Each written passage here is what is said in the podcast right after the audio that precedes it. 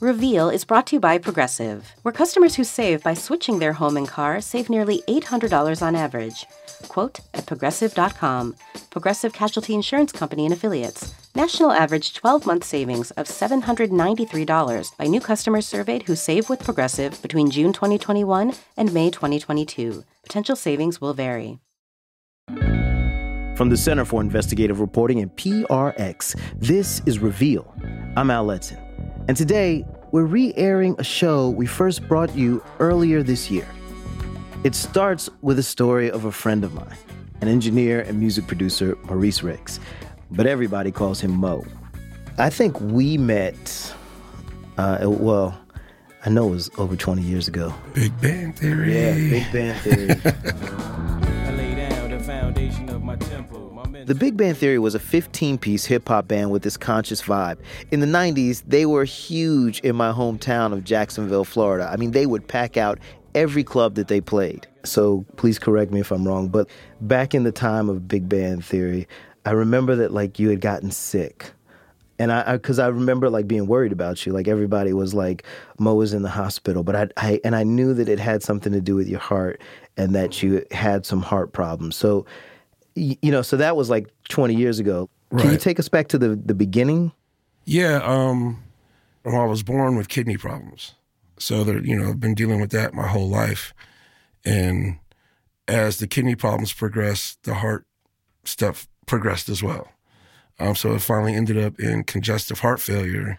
Congestive heart failure then is is different than say like a heart attack, right? Right. It's like the weakening of your heart, basically. And then from there, it progressed to the heart failure and then to the point we're at now, you know, needing a transplant, a kidney transplant, and a heart transplant. There are at least half a million people like Mo in the U.S. who need new organs, but fewer than 25% of them meet the criteria to get on the waiting list. Mo remembers the mixed emotions he felt when he learned he made it. You know, you know, I want to hurry up. I want to get this heart and kidney and blah blah blah. But then you sit there and think about it. Somebody has to pass away for you to get what you need. Mo needed someone whose heart and kidney would make a good match. In July 2019, he was in a hospital in Gainesville. After being there for months, because he was that sick, his doctor told him that a heart and kidney were available, a match for Mo. Wow. I guess I, I can't even describe that feeling, man. It's like lightning strike or, you know, like, because I just wasn't expecting it. But there's no time to reflect. Surgery prep starts immediately, and as the nurses are cleaning Mo's body and sterilizing instruments, a small medical team jumps on a private plane to retrieve the heart and bring it back. The team is led by Dr. Mark Staples. Well, this was a beautiful heart. It was strong and it squeezed very vigorously, and it was just the right size. It stopped when we put the preservative solution in it exactly like it was supposed to. Time is critical. As soon as the heart was out, the team races back to the airport. They have just four hours or it will be too old to transplant. Mo's new kidney will come later. Kidneys last a lot longer on ice. We left the kidneys behind uh, when we left the operating room, and those were going to be transported potentially even with a commercial jet. Mo has to be ready when his new heart arrives. So, as Dr. Staples starts the return trip with Mo's new heart in a cooler, surgeons are opening him up in the operating room back in Gainesville. When we got to the airport, they were probably just cutting through his sternum.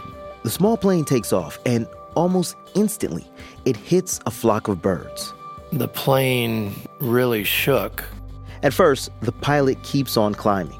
And we got above the cloud layer at about 8,000 feet, and smoke came into the cabin. The plane makes an emergency landing at a small airfield near Atlanta. Dr. Staples jumps out. Pilots and other private planes are sitting around on the tarmac. The clock is ticking. I had a white coat and scrubs on, literally running from plane to plane with a cooler saying, Can you take this, please? And then it was a little more anger. Why can't you take this heart? Nobody will take it. And pretty soon, in Gainesville, Mo starts to wake up. Things are clinking and clanking around in the operating room, and I opened my eyes and I just kind of laid there. But I could tell something was off. He doesn't recognize any of the hospital staff around him, and they won't tell him anything. I was like, well, maybe maybe I died and they're transitioning me to, you know, go to heaven or hell. And they, you know, they don't just tell you right away that you're dead. You know, they, they kind of ease you into it. he's obviously not dead, but he's shocked when he hears what happened. He gets through it just like he's overcome a lot of challenges in his life with a great sense of humor. Well, then they told me what happened. And conspiracy theories went, and I'm like, no, there's no way. And I, I, should also tell you, like, if nobody else has told you, that everybody in Jacksonville had conspiracy theories as, as, well. Like, everybody was like, man. Like, no way. Man. Yeah, really? me too. Me too. Really? That's the patient, I was doing the same thing. But underneath the laughter, I think there's got to be a lot of fear because Mo is still waiting for a new heart and kidney. It's a huge deal, man. It's, you know, it's organs. I mean, you're taking a piece of one person and putting it into another person. You don't want to waste that because there's so many people out there waiting. Dr. Staples says the heart he was trying to get to Mo was eventually used for research purposes.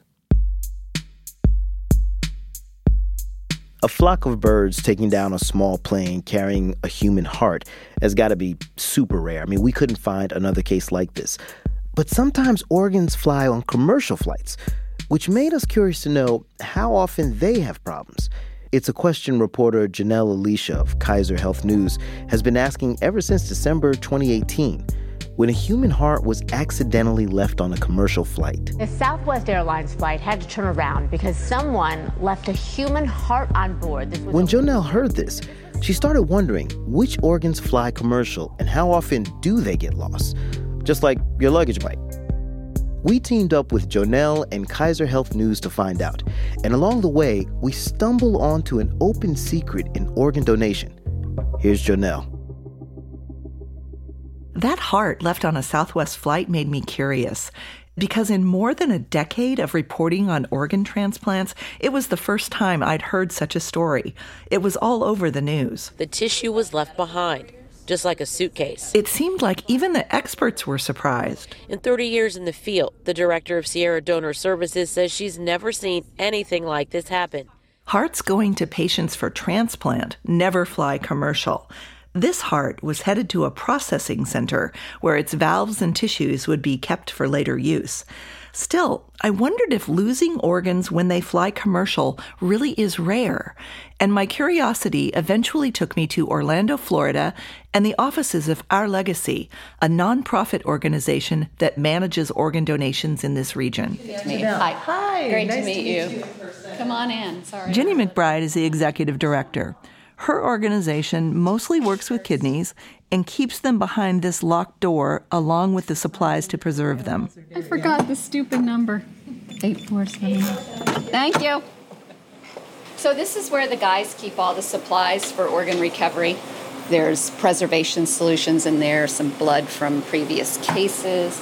Oh, okay. So, we have a freezer full of uh, ice. Sterile, sterile, sterile ice. ice. Wow. Sterile saline ice. Sterile saline ice. Jenny started her career as an intensive care nurse, working with families whose loved ones were dying. That's where she first learned about organ donation. And it just it just resonated. You know, the fact that you could do something good out of such a bad situation and help a family and help someone else at the same time. It was just a natural connection. Such a connection she left nursing for this. Our Legacy is one of 58 groups in the U.S. called organ procurement organizations. Each covers a different geographic area. People here talk to families whose loved ones are dying about organ donation and then make sure that if their hearts, lungs, livers, and kidneys can be transplanted, they get to the patients who need them. Where's the light? There it is. Jenny leads me to a back room with machines about the size of a home office printer they've got lots of tubes and buttons. Those are pumps that the kidneys are put on. And we assess them. They perfuse the kidneys with? Um, it's just a normal preservation solution. And that would extend a kidneys? It extends them, it makes it them transplantable for about 30 hours. This is why kidneys can fly commercial. They can last a pretty long time outside a human body. Last year, Jenny's organization shipped out 173 kidneys. You always hold your breath and kind of say a little prayer that everybody does what they're supposed to do along the way. I asked Jenny, how often are kidneys affected by commercial flight problems? We've been unaware of how many kidneys have gotten waylaid over the years. That's not a number that's transparent to us. Jenny's not the only one who doesn't know. The industry doesn't keep track, nor does any government agency responsible for either health or transportation. Kim Young works with Jenny and oversees a lot of the organ shipments. I'm a registered nurse and I am an organ recovery coordinator at our legacy, and I have been here 10, almost 10 years total. One Saturday last October, Kim was in charge of a kidney that had been donated. As the team lead, I took over the kidney allocation. Um, the surgery was over. Now the clock is ticking. They have about 30 hours to find a recipient, transport the kidney to the hospital, and transplant it. First, her team tries to find someone nearby. We had went through our local centers and they did not accept the kidney. When Kim can't find a recipient in the same region as the donor, she follows protocol and calls a national coordination center called UNOS, the United Network for Organ Sharing. It's the federal contractor that oversees organizations like Jenny's. A few hours later, a UNOS coordinator calls her back. So I remember getting the call. She told me that she had placed the kidney. Um, and I said, okay. And I, I went back to sleep. Kim has worked three 24 hour shifts this week. She's catching any rest she can. UNOS takes over managing the transportation, and the kidney gets on the first leg of its journey, leaving Orlando at 7 p.m. Ladies and gentlemen, uh, good evening. We're number two for departure. It has 12 hours to get to its final destination, North Carolina. Orlando, flight attendants, please prepare the cabin for departure. The kidney is supposed to make a connecting flight in Atlanta. And I just remember the phone ringing, and I answered it, and she said, The kidney did not get on the flight. Instead of being put on the next flight to Greensboro, the kidney is still sitting in Atlanta. And she said, The surgeon in North Carolina is having a fit. And then I called Jenny. Kim's words were, We have a problem. Jenny's out of town on a camping trip, and she knows there isn't a lot she can do from there. Well, your heart sinks, you know, because you know it's 11 o'clock at night, you know it's Atlanta, you know there aren't uh, any other commercial flight options. And so Kim's words were, What do we do now? I said, Well, I said, we're going to have to figure out how to get it out of there. The organ is flying on Delta, which is based in Atlanta.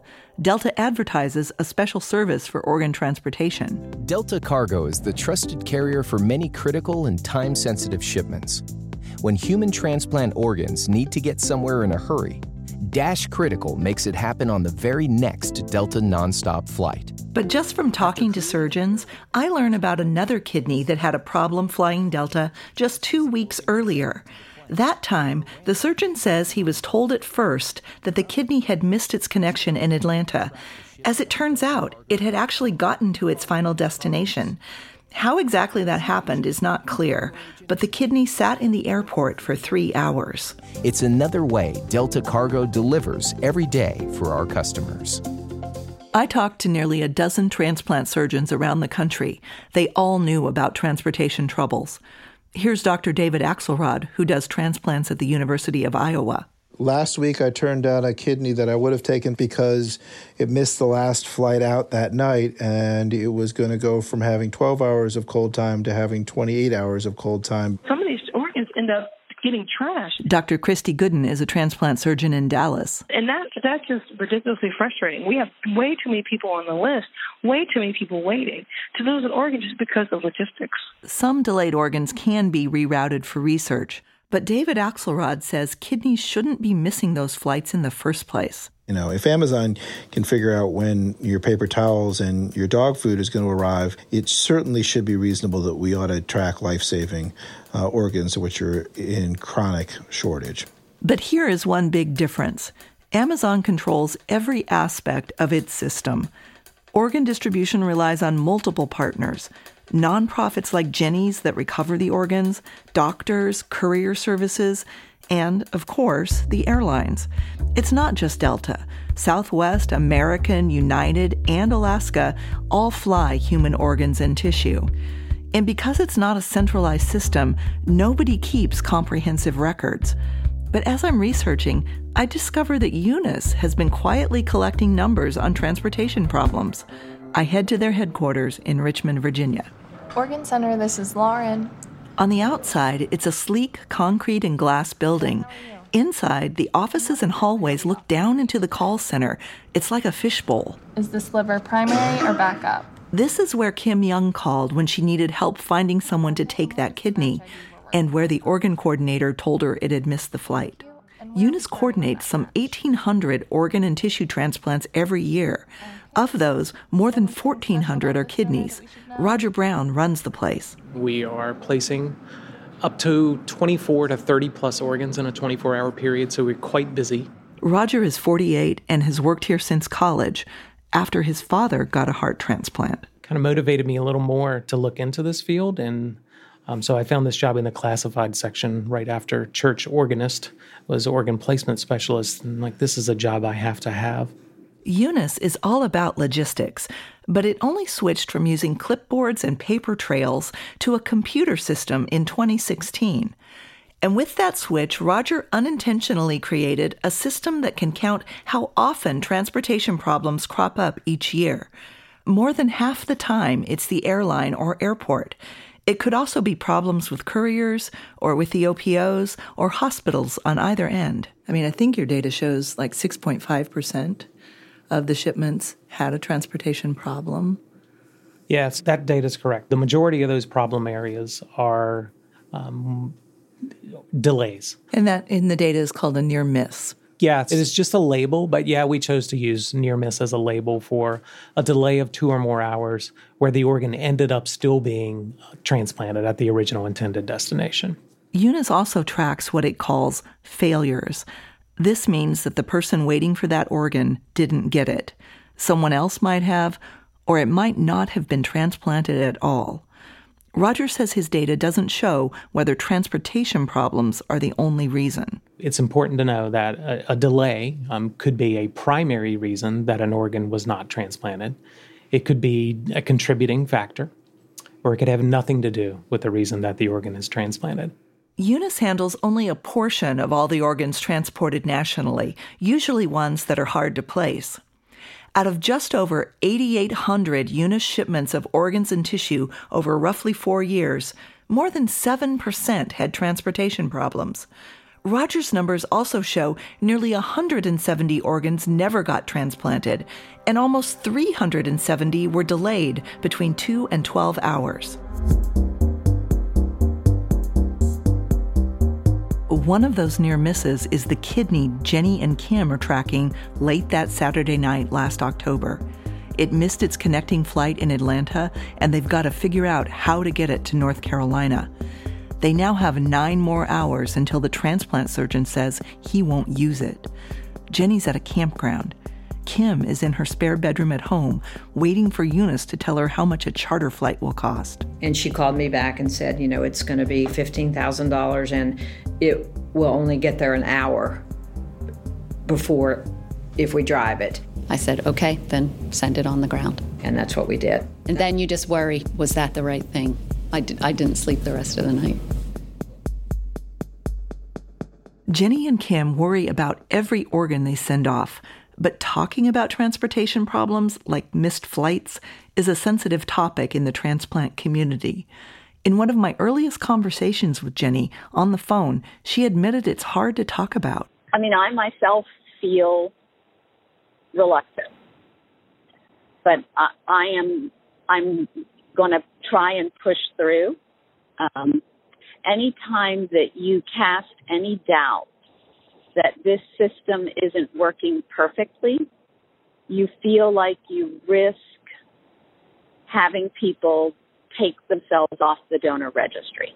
And many leaders in the organ procurement organizations downplay the losses of kidneys on commercial flights. My name is Kevin O'Connor. I am the president and CEO of Life Center Northwest. Life Center Northwest recovers organs from Washington, Montana, parts of Idaho, sometimes even remote areas of Alaska, and ships them for transplant. Kevin says he doesn't think transportation problems are a big issue. For over 30 years, uh, and, and, and literally tens of thousands of organs being transported. Um, I, I, can count on, on the fingers of one hand the number of times that um, bec- because of a transportation uh, glitch that an organ was ultimately not transplanted. I tell Kevin what the UNOS data shows dozens of kidneys discarded and hundreds of near misses. What do you make of, of, of that? Is that acceptable? Well, I, no, I, I, in fact, I, I think uh, even one kidney being thrown away because of transportation errors is not acceptable. Kevin points out that organs don't get transplanted for a lot of reasons. For example, a surgeon might discover an organ is lower quality than expected, or it just might not fit the patient physically. I, in spite of our best efforts, uh, there there will always be occasions where, um, where, where an organ, an opportunity for a transplant will be missed. Without more complete numbers, it's impossible to know how transportation problems compare to the other reasons. But when Kim Young, Jenny's organ coordinator, learns that more than 7% of shipments handled by UNOS have some kind of transportation problem, she gets mad. Wow, we work so hard. I mean, our, our motto here at our legacy is every organ, every time. And it sickens me to think that organs are being lost and recipients aren't getting them and they're going to have to go on dialysis. For, you know, it, it just sickens me. That kidney Kim was tracking to North Carolina, a courier picked it up at Delta Cargo in Atlanta, drove it through the night, and got it to the transplant center at 6:14 a.m. It's one of the near misses in the data. It arrived with just 46 minutes to spare. It was 29 hours old when he transplanted it. And it should never have happened. The, the kidney should have been there by two. Yeah. Kim and Jenny are relieved that the kidney got transplanted into the patient who was expecting it, but they still want to know why it missed its connection in the first place. A month later, all they've heard from Delta is that a cargo employee in Atlanta set the box aside. Somebody made a, an independent decision to not put the kidney on the plane. And the boxes say re- really clearly human organ. Yeah, it's very clear. Yeah. I try asking Delta. You have reached the voicemail of Adrian G, Corporate Communications at Delta Airlines. Unfortunately, I was unable to take your call. After multiple calls and emails, I never get a call back. I wrote a letter to Delta laying out the incident in full detail. No one replied. Jenny finally receives written internal reports about what went wrong from Delta Cargo and from Sterling, the courier service that got the kidney on the first flight. She shows me copies. Delta advertises that it uses GPS trackers to ship human organs, but two problems cropped up in this instance. First, the kidney was allowed to leave Orlando without a GPS. Then, Delta says the reason it was bumped from the connecting flight was there was no tracker available. It was interesting to me that Delta seemed very focused on the GPS. Delta concluded, and I'm reading from the report here, that they should assess the business justification to buy more GPS units and develop a more robust inventory management process. Jenny's not satisfied. I'd like to know from Delta why they didn't uh, call the number on the box I would like to know from Delta why it was more important to have the GPS tracker in place than it was to keep the kidney on its route and get it there in the time frame that it was expected. I just think there's a total absence of understanding what is in that box and why it needs to be treated so delicately.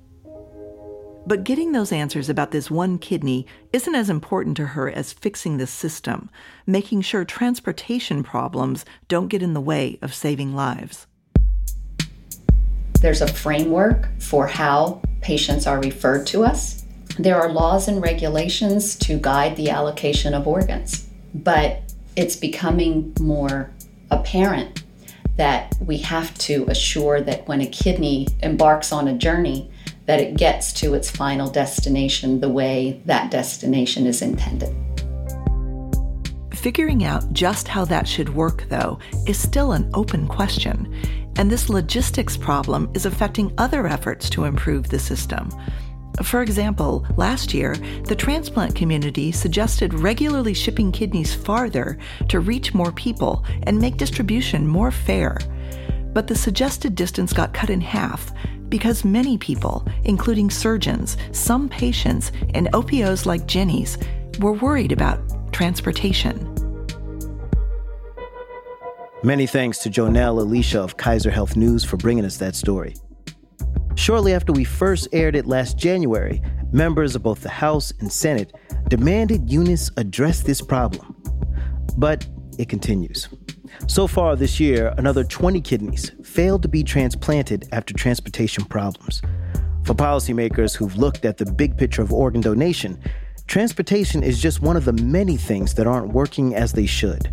For those organ procurement organizations that are doing a good job, they should keep doing it. And if they're not, they need to be held accountable immediately. When we come back, how the system could work better. And one last thing before we move on my friend Mo, who didn't get a new heart transplanted because the plane carrying it hit a flock of birds, well, he got a temporary heart pump implanted. This means he has to haul a big battery pack around and take care of an open wound where the wires run inside. But he's fairly stable, and he's still hoping for a new heart. You're listening to Reveal.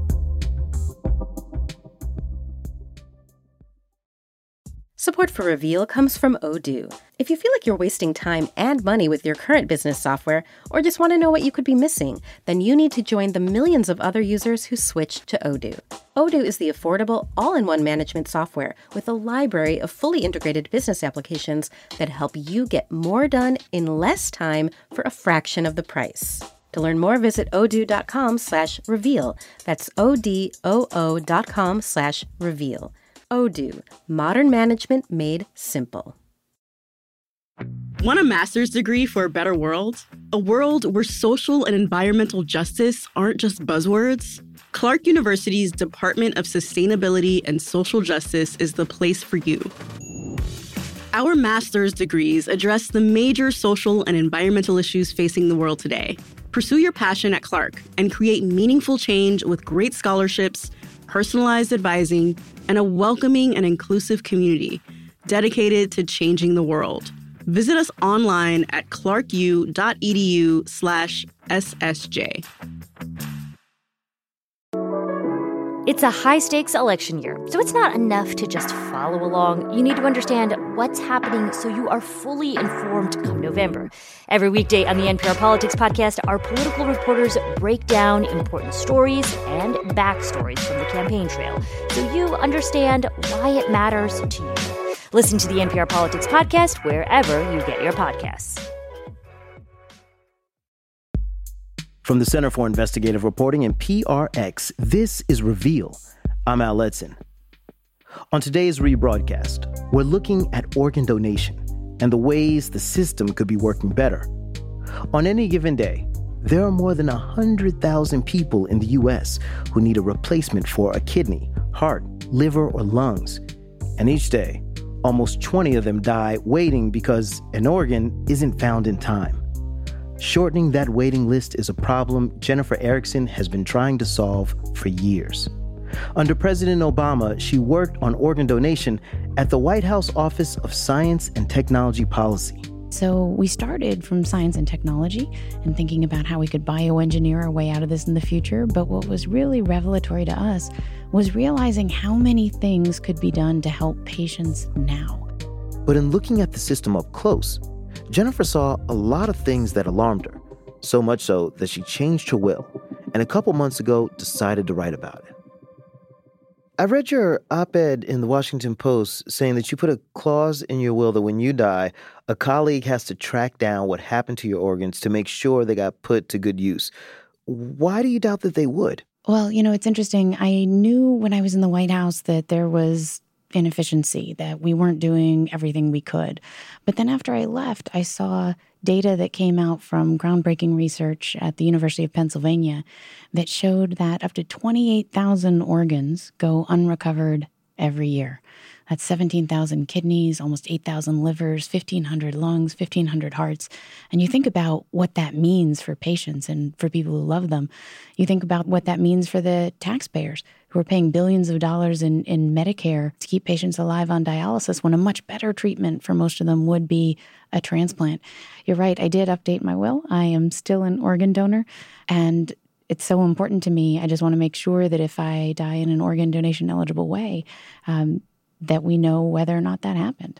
So, the story we heard at the beginning of the show is about how organs are lost or delayed when they're being transported. And here's what we found over roughly four years, more than 7% of shipments have a transportation problem.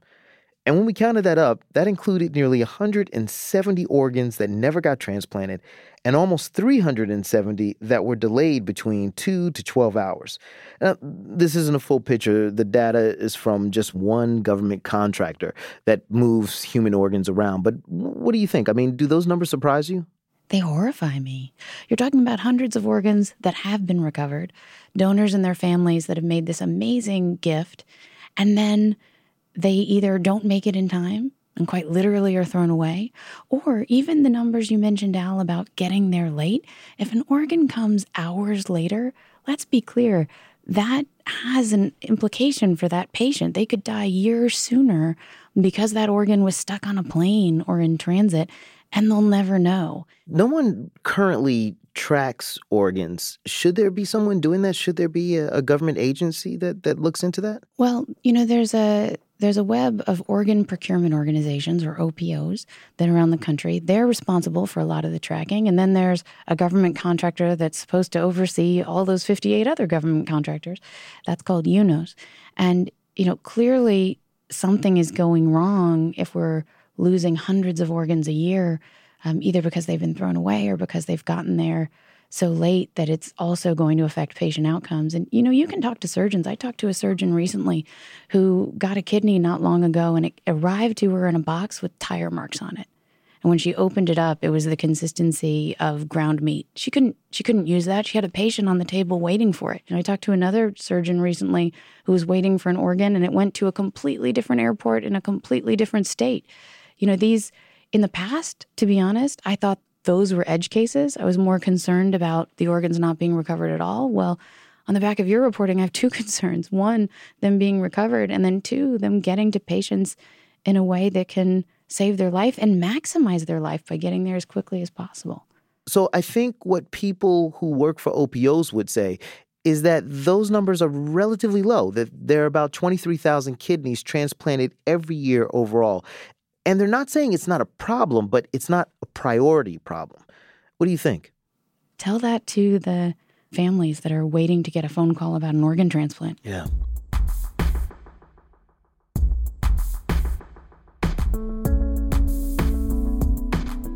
Bigger picture, what do you want to change about the system? Accountability. You know, I mentioned there's this network of 58 government contractors, and none of them, not one, has lost a contract in decades. This is a life and death issue. For those organ procurement organizations that are doing a good job, they should keep doing it. And if they're not, they need to be held accountable immediately. The government needs to pull those contracts, needs to demand changes. I'll give credit to the current administration. They have acknowledged that there's a big problem. Right before the holidays, they published proposed changes to accountability here that actually said the majority of the country is currently served by contractors that are failing in organ donation. Do you have a sense of which OPOs do a good job and which don't? Yeah, the government told us. And when they actually moved to objective data, what they showed in the proposed rule is that the majority are failing. Those who are failing include, like I said, my home state of Virginia, New York City, Los Angeles, Kentucky, South Carolina, Oregon, Iowa. I mean, the list is out there for the public to see. And the Secretary of Health and Human Services, Alex Azar, actually said that the government is not going to stand aside any longer while patients die and government contractors don't do their job. When you say objective data, as I understand it, you're talking about how many people should count as eligible to donate organs once they've passed away, because the success of OPOs is measured by how many organs they recover from eligible donors. And as I understand it, Right now, OPOs decide what deaths are eligible, so they influence their own success rate. But the administration has used a more objective number from the Centers for Disease Control to figure out who is failing, but not everyone who wants to donate can, right? I mean, what's an eligible death? You're right. You have to die in a way that your organs could still be used. So, you know, there's a small set of ways that that could happen. Um, you have to be otherwise, generally speaking, healthy. So, for example, um, strokes, overdoses, uh, car and motorcycle accidents. You know, these are the kinds of things, uh, ski accidents we see sometimes that that lead people to be able to be organ donors. But you know, you raise a really good point because saying that only a small segment of Americans die in an organ donation eligible way means it's even more important that those wishes be honored. What are the other ways that OPOs need to improve? Sometimes they just don't show up. And I mean that quite literally. It's a tough job. I mean, you are talking to people on what is often the worst day of their life, right? As they lose a loved one, often in tragic circumstances. So I'm in no way minimizing the importance and the difficulties of that job. That makes it all the more important. And we know this from the research that if the OPO personnel show up in a timely and compassionate way, then the vast majority of families will donate. If they don't, if they don't show up at all, they can't donate. If they show up late, if they they show up and their tone isn't so compassionate, again, it sounds so obvious, but it's so important what they do and far too often it's failing. How often do they really not show up? Do you have any idea? I don't know from the data to be able to tell you when they never showed up, when they showed up late, when they showed up in a way that the family found uncompassionate. I mean, I I I don't know the breakdowns of those things. What we know is that the performance around the country is wildly variable. And I'll give you an example. You know, in Nevada, the OPO used to be one of the worst performing OPOs in the country. The board finally woke up, fired the leadership, hired new leadership. By the way, fired them for financial improprieties, not just for not recovering organs, although they were doing a bad job of that too. And within three years, the new leadership team turned it around and they were recovering 67% more organs. And what's really alarming to me about that example is think about this you could have a 67% difference in a life and death issue, and the government still didn't pull the contract. Your dad, I understand, needs a kidney transplant. So this isn't just policy for you, this is personal. My father, uh, he lost his kidneys due to high grade cancer. He was a helicopter pilot in Vietnam. And so this is personal for me. I've seen what it's like to have someone with organ failure in the family, and it's horrific. And I'm sure many of your listeners can relate to that. And, you know, again, just knowing that thousands of Americans don't have to be in that situation, that's what's kept me involved. Jennifer Erickson, thank you so much for joining me. Thank you.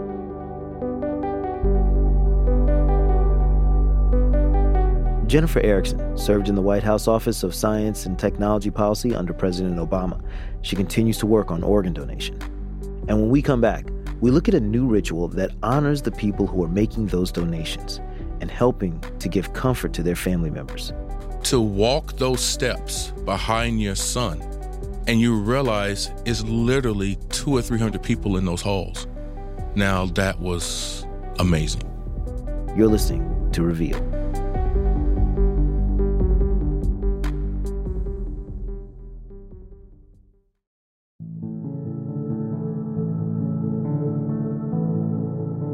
From the Center for Investigative Reporting and PRX, this is Reveal. I'm Al Letson. Today, we've been looking at organ transplants and the challenges of getting organs to patients who are waiting for them. After heart or kidney or liver is recovered, there's a rush of activity to get that organ to the person whose life depends on it. Now, we want to focus on what happens just before that flurry, because that promise of life means someone has died. My name is Dexter Chris. I am a full professor at uh, SUNY Plattsburgh, and Dalton is my son. He is the third of uh, three children. Dalton is mostly known because he was an outstanding wrestler here in upstate New York. He was such a kind person to everyone that he wrestled. He would win and then pick him up off, off the mat. You know, he's just that kind of guy. Dalton graduated from high school June 2019. He was going to major in criminal justice there at SUNY Plattsburgh, and he was going to also minor in music as well as history. He loved history a lot. August 19th, the day of the accident, changed everything for the Chris family. Barbara, my wife, and Dalton were coming from work. So they actually worked together at the resort. And they were maybe six miles from the house.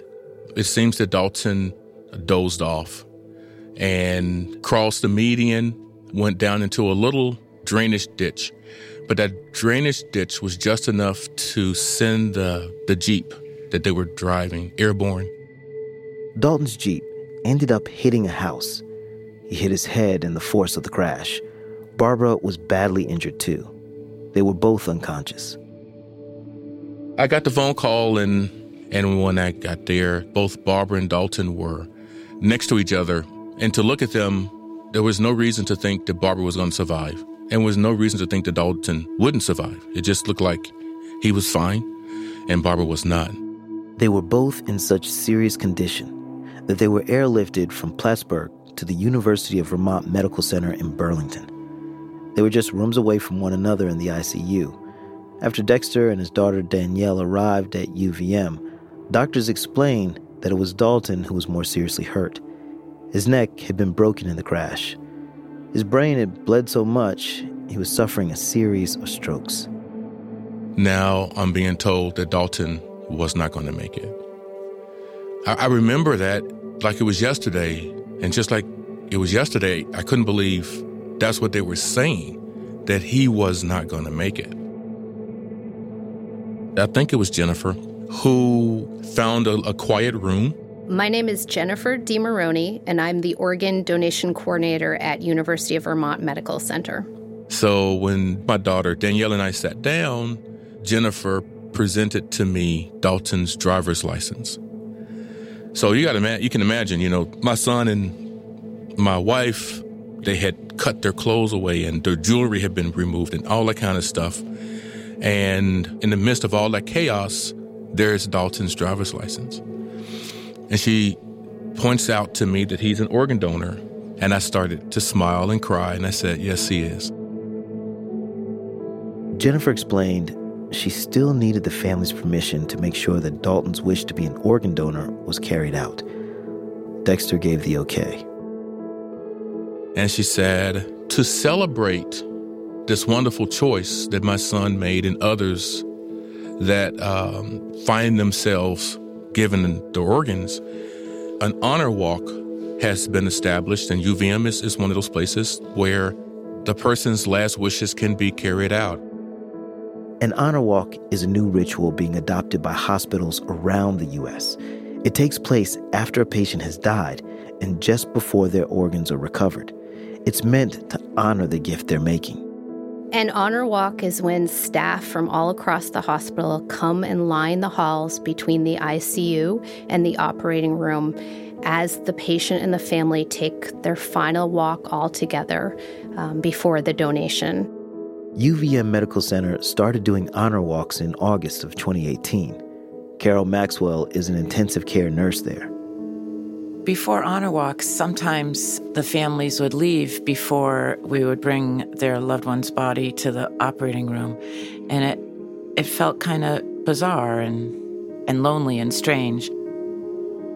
After doctors made the official call that Dalton had died, hospital staff dove into planning the honor walk.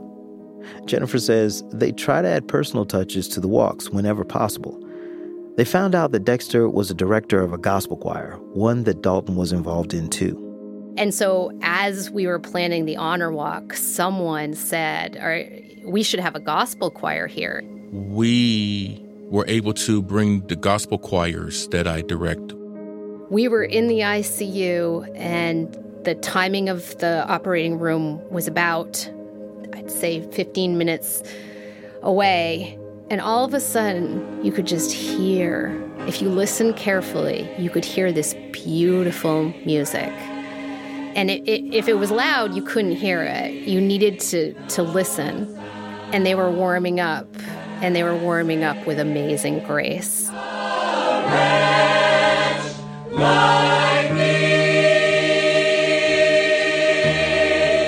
And it just immediately brought chills when you heard just something so beautiful in, in the controlled chaos of an ICU.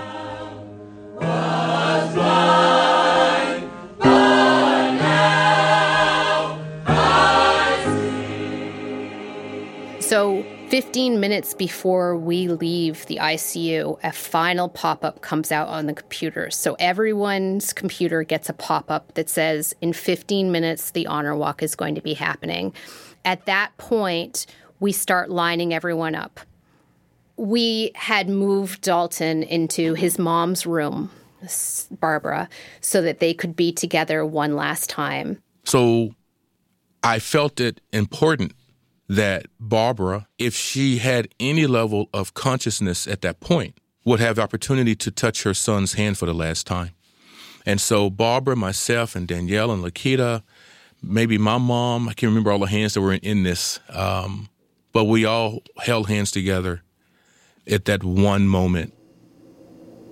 And as we came out of her room after that really touching moment, um, I could hear the choir singing, and it just sent chills down my spine because uh, I knew that they all loved Dalton and loved Dexter and loved Barbara, and uh, that it was a very close community.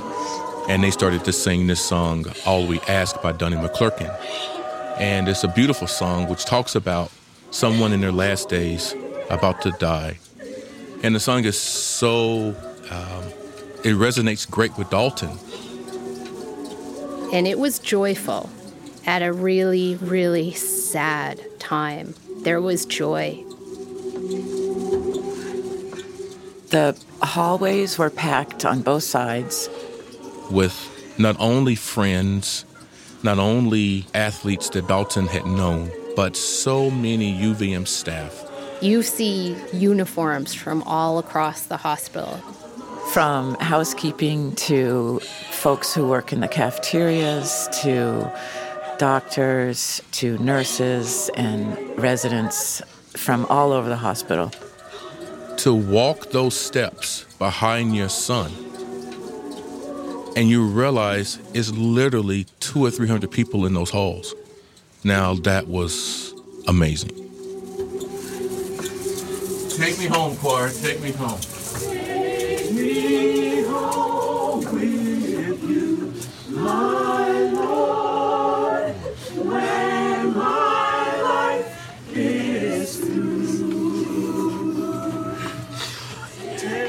We walked through the hallways um, and went through the operating room hallway to the door to where you have to be sterile to go in. And that's where we stopped, and they finished singing there and gave the family a few minutes to say goodbye.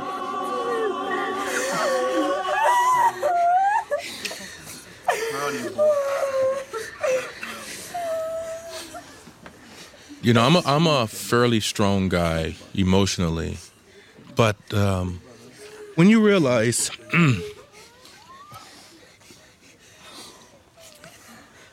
when you realize you're not going to see your son breathe again, when he's not going to be warm again, his heart's not going to beat again, the next time you see him, that became final. The next match, boy, win the next match, all right? One more point. Get two, all right? Get two. Okay. I guess the more the most uncomfortable part was after the honor walk is complete, you walk back down that hall. Now that was the most shocking thing. People were still there. It's not like they said, "Okay, we're out." You know, that they were they were still. The honor walk is is is uh, forward and reverse. I think about if Dalton was not an organ donor, there would have been just, I shouldn't say just sorrow, there would have been great memories. But the very fact there's a legacy left in so many people after Dalton, there's a level of celebration that would not normally be there. Up to 50, if not more, people that Dalton is able to help. According to a letter I received from the organ donation people there in, in Albany, New York, there's a young man, a father, 44 year old father, who received a Dalton heart. That that 44 year old father, his family, his children, they're celebrating. The recipient of one of Dalton's corneas in Albany, the restoration of sight, to them that's a miracle. The person in Seattle, Washington, who received Dalton's other cornea, same thing. That's such a celebration that deserves to be celebrated.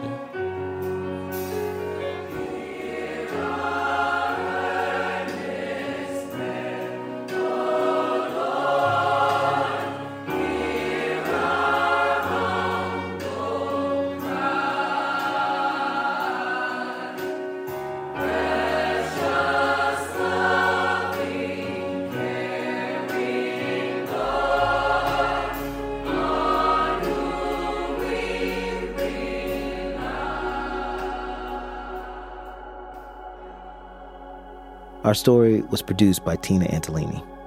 This performance of All We Ask is by the Plattsburgh State Gospel Choir, directed by Dexter Chris, Dalton's father.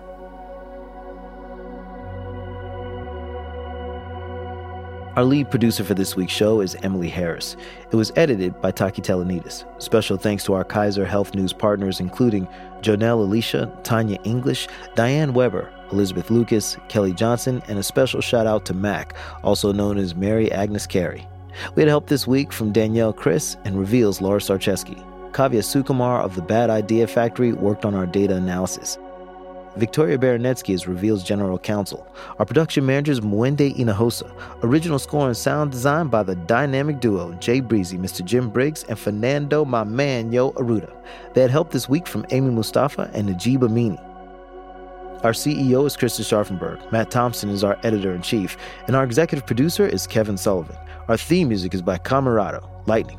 Support for Reveals provided by the Reva and David Logan Foundation, the John D. and Catherine T. MacArthur Foundation, the Jonathan Logan Family Foundation, the Ford Foundation, the Heising Simons Foundation, the Democracy Fund, and the Ethics and Excellence in Journalism Foundation.